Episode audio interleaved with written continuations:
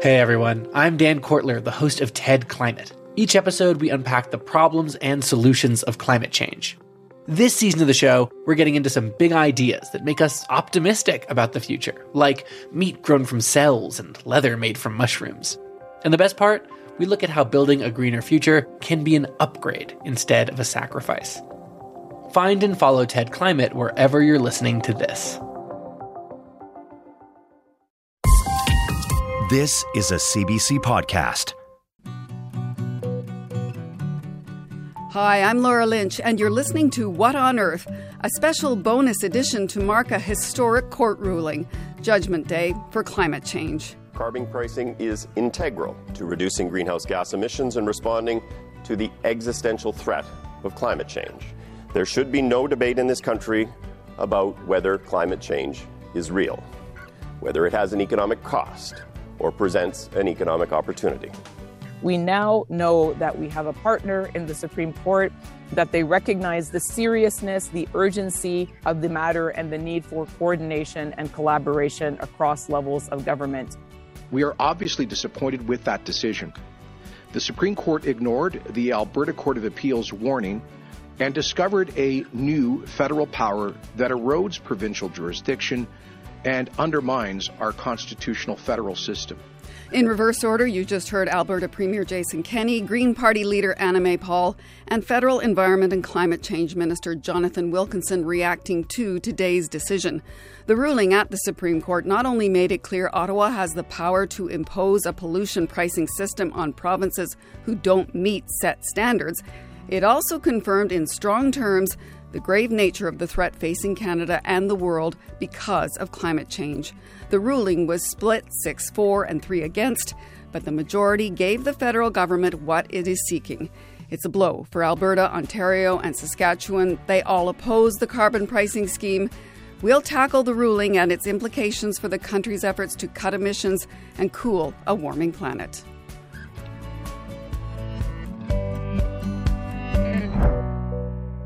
Joining us are two people who have been watching the case closely. In fact, one was part of the court hearing that was held last year. Nathalie Chalifour is a professor of law at the University of Ottawa, and she represented two interveners in this case who were arguing for the winning side. Andrew Leach is an economist and an associate professor at the University of Alberta. He led Alberta's climate leadership panel in 2015 researching carbon pricing for former Alberta Premier Rachel Notley. Thank you both for joining us. Nice to be here. Thanks for having us. Nathalie, I'll start with you. What, what's your reaction to today's ruling? Well, I think it's a good ruling. It really makes clear that Parliament has authority to implement a national minimum standard of carbon pricing across the country, which is really critical if we're going to meet our Paris targets. Okay, but what, what, what more is there to it? What, why did the court uphold the law? Well, what's really good about it is that it recognized that there's diversity across the country, but that we need some form of mechanism to make sure that everybody contributes to reducing greenhouse gases. And the mechanism the federal government has chosen, of course, is carbon pricing. And this basically ensures there's a floor for carbon pricing emissions across the country so that if one province is doing less or more than another, this levels the playing field. Andrew, what do you think? I'd agree with that. I think it's uh, it's a landmark decision in environmental policy from the Supreme Court. We haven't really had uh, this type of greenhouse gas emissions policy or greenhouse gas emissions policy at all contested at the Supreme Court. So in, in that respect, it's it's a landmark decision. It also is the first uh, decision in 30 years to expand federal jurisdiction under the peace order and good government power. So that in and of itself makes it both uh, important and also, as uh, you would have heard from from Premier Kenney, uh, something that the provinces are uh, a little wary about. So it, it's certainly going to be one that that echoes for uh, for some time. Yeah, I'm curious to know what you think of, of his initial reaction, and we just heard a bit of it there, but but he's still obviously very disappointed with this. Yeah, and and you know I found his his reaction both disappointing and surprising. He uh, he reacted by uh, citing repeatedly the the Alberta Court of Appeal decision, which was eviscerated to be kind in the Supreme Court's at least in the majority reasons, And I think there were a lot of parts in his where he doesn't recognize even what his own policies are doing. He stood up and said, you know, Alberta's got this great growing renewable energy sector with no help from a carbon tax, which is entirely untrue. The, the some of the facilities are being built today were funded under the carbon tax brought in by Rachel Notley, and Premier Kenney's own carbon tax has a provision that allocates free emissions credits to renewable generators that they can then sell for revenue. So even the plants that are being commissioned or, or proposed today are being enabled by his own carbon price, and he just won't acknowledge that. Nathalie, let me go to you. Can you remind us briefly exactly what this legislation does?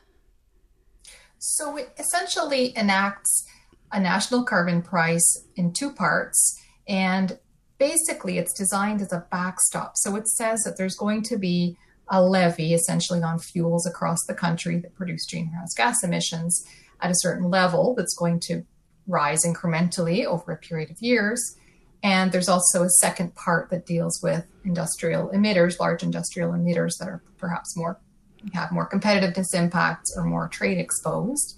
And together that establishes a, like a national price that's going to increase over time across the country but it's designed in a way that's what we call a backstop. So it lets each province implement its own carbon price. And if it meets the standards, that's it. But if it doesn't meet the standard, then the federal government can come in and implement its own system, uh, even though the revenues will always go back to the jurisdiction. But what, what what's the what is the goal of it though? Is it meant to change people's behavior?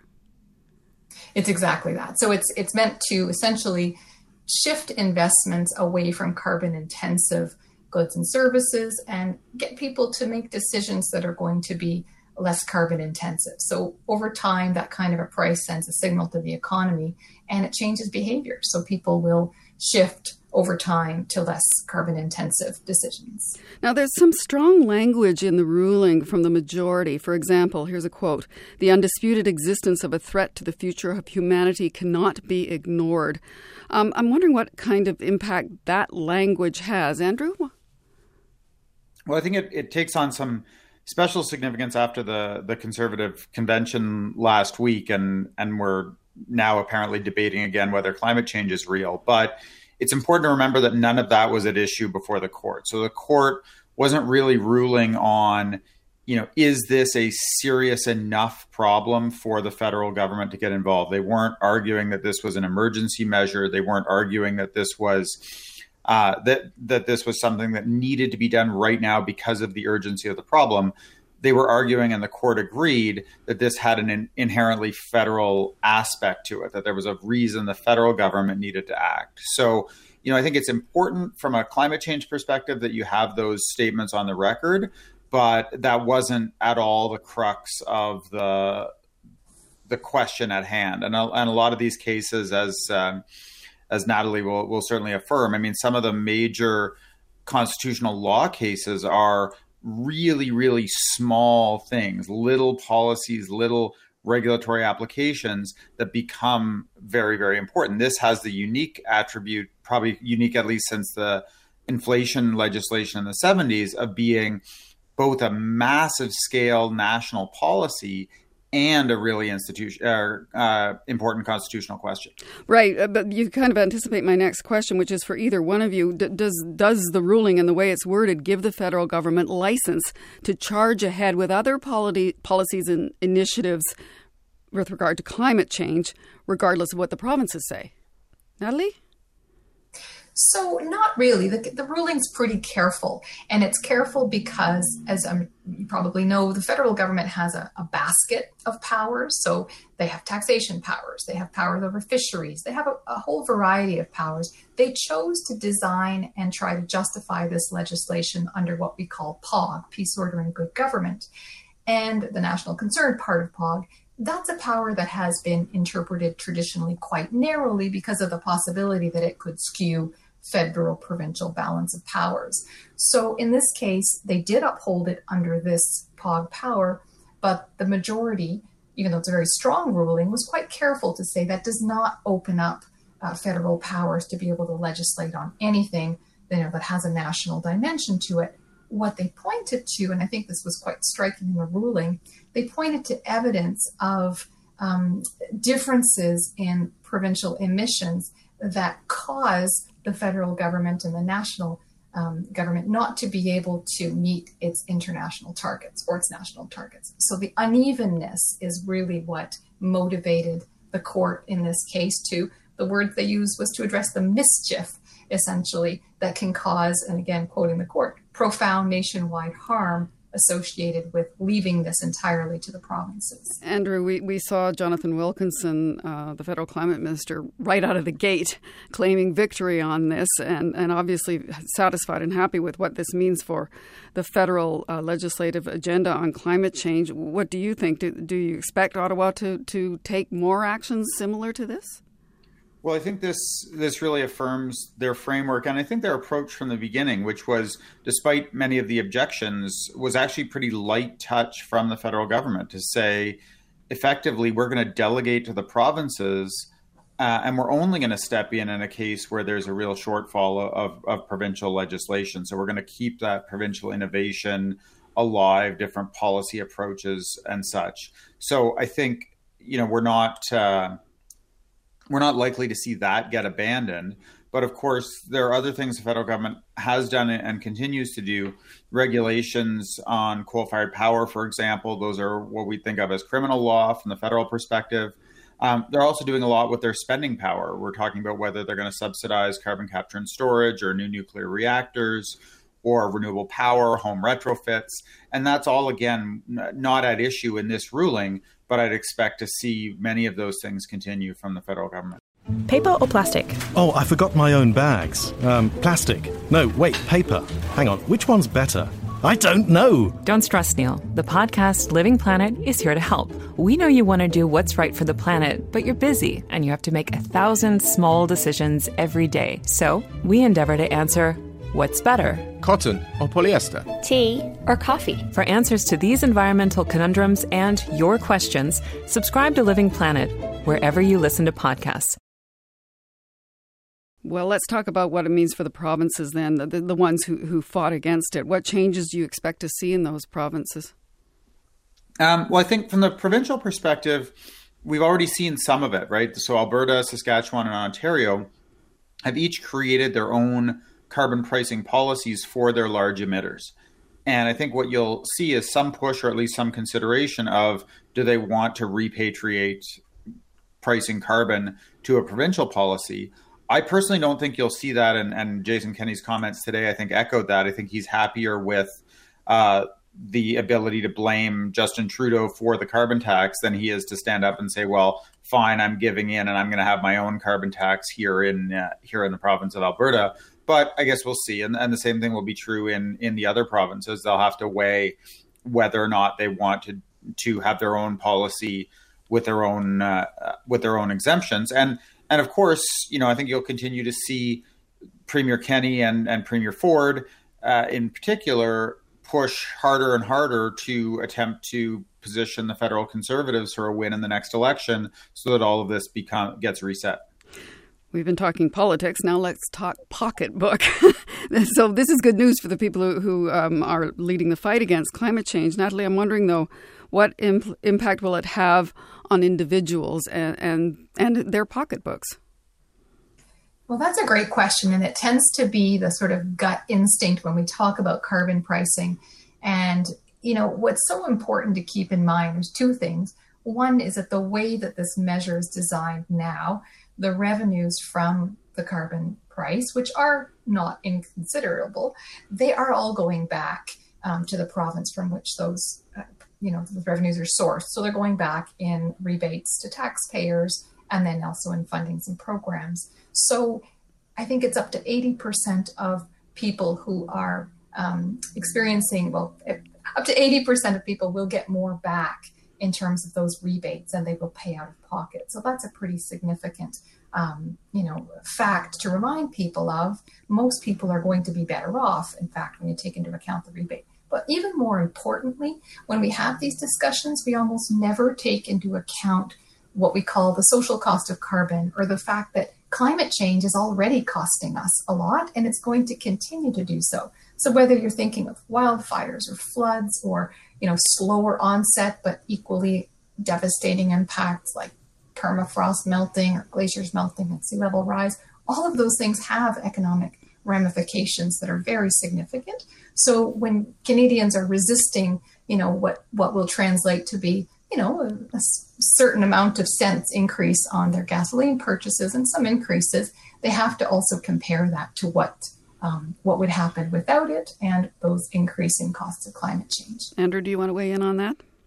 I, I think that's a, that's a great answer. We we do need to remember that you know within all of those uh, the twenty percent of consumers who are made worse off, we still do want to to pay attention to that to make sure that uh, we're doing as much as we can to make sure that that's not individuals in our lowest income brackets. In, in, in my view, that's a really important aspect that we want to keep our eye on.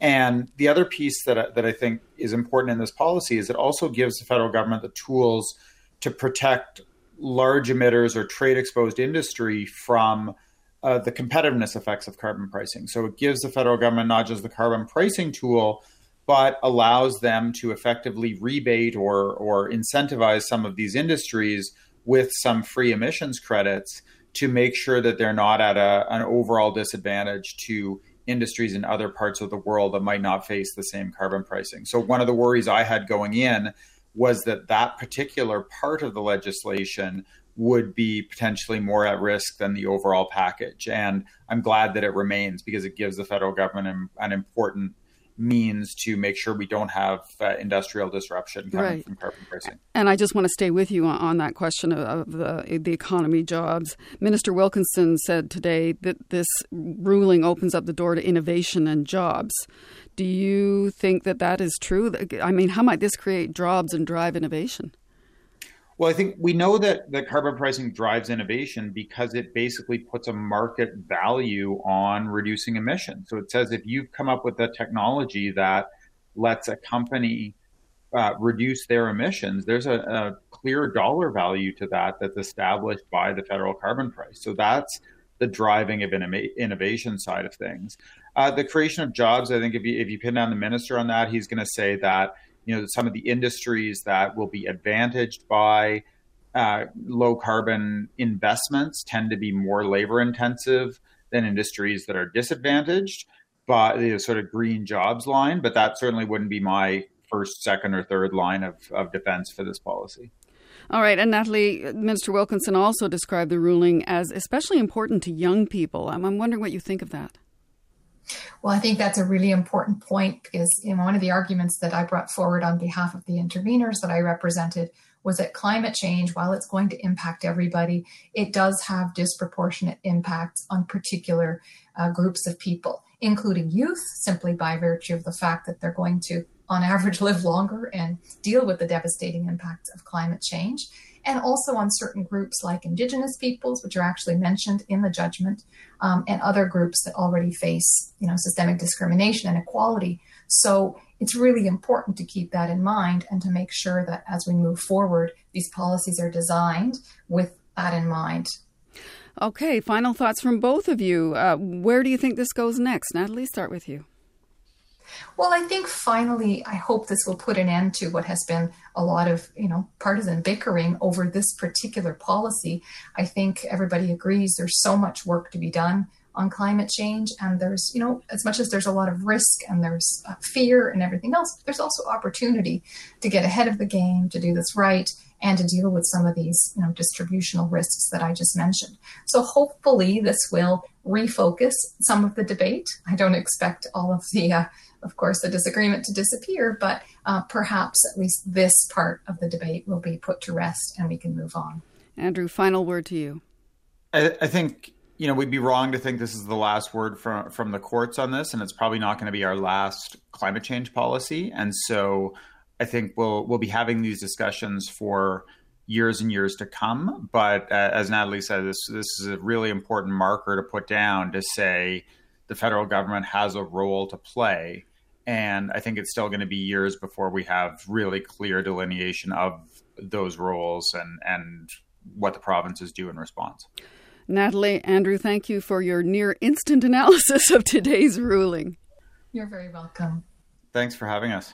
Nathalie Chalifour is a professor of law at the University of Ottawa. She represented two interveners in this case who were arguing for the winning side. Andrew Leach is an economist and an associate professor at the University of Alberta. We would love to hear from you about the decision. Email us, earth at cbc.ca is the email address. And if you haven't heard this podcast before, give us a review. It would mean a lot to the team. And the team is associate producers Rachel Sanders and Jennifer Van Evera. Producers Molly Siegel and Lisa Johnson. Matthias Wolfson is our engineer. Monisha Janakaram is our senior producer. Our executive producer is Joan Melanson. I'm Laura Lynch. Thank you for listening.